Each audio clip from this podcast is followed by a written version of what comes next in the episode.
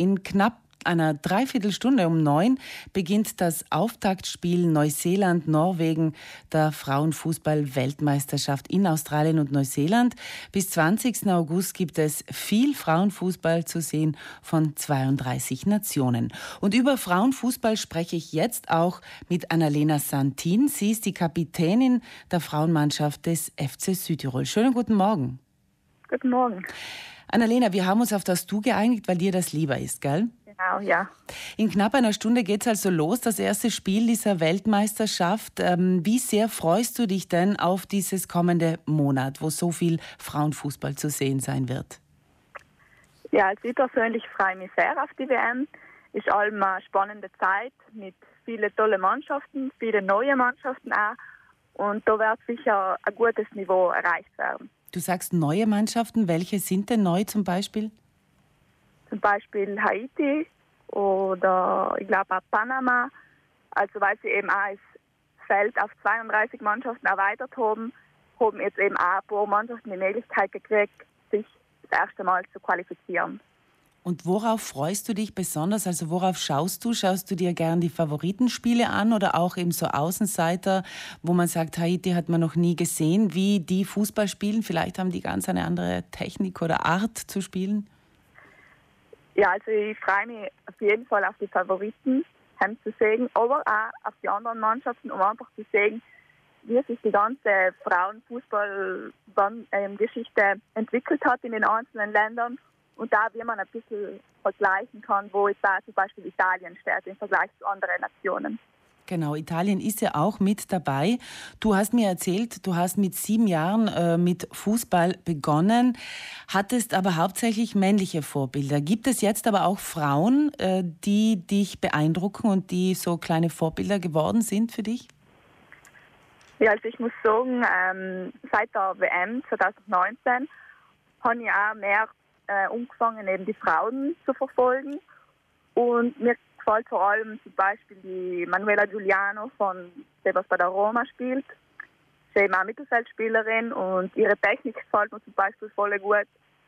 Und jetzt logisch für Barcelona haben die ganzen Stars ähm, sind auch richtige Vorbilder, kann man sagen. Die Popularität des äh, Frauenfußball ist gestiegen. Sie haben, äh, du hast gesagt, 2019 ging es so richtig los, aber letztes Jahr war es, glaube ich, für alle dann auch zu spüren. Ähm, woran liegt das, glaubst du?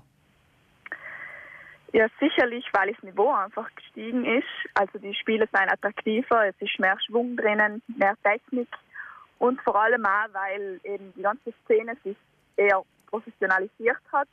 Und dann kann man schon mehr Fortschritt ähm, sehen und auch mehr Interesse vielleicht von den Leuten und deshalb einfach alles zusammen ähm, Aufschwung.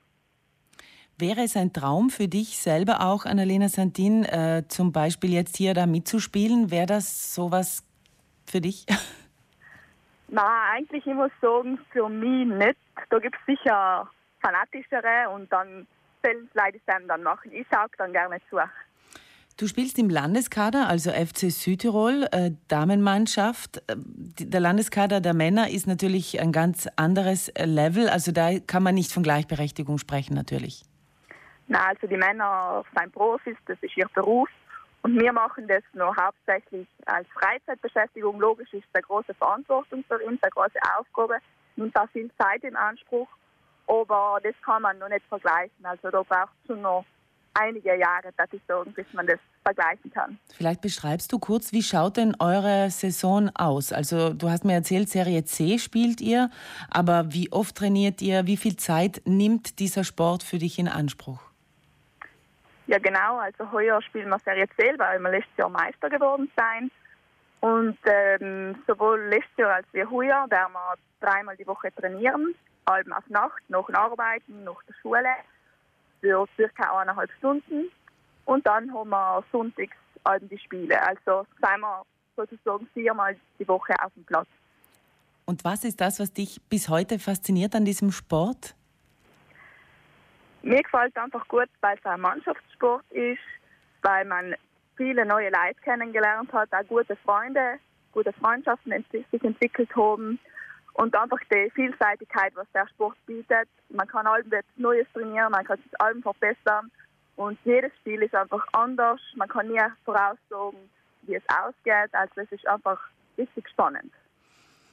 Wegen der Zeitverschiebung sind jetzt eben die meisten Spiele der Weltmeisterschaft in Australien und Neuseeland eher in der Früh. Hast du jetzt im Sommer Zeit, äh, dir die Sachen auch anzuschauen? Ja, also ich persönlich jetzt schon, weil ich eben noch Studentin bin, echt ab Herbstumfang zu arbeiten. Dann geht es jetzt für mich persönlich gut aus, in der Früh zu schauen.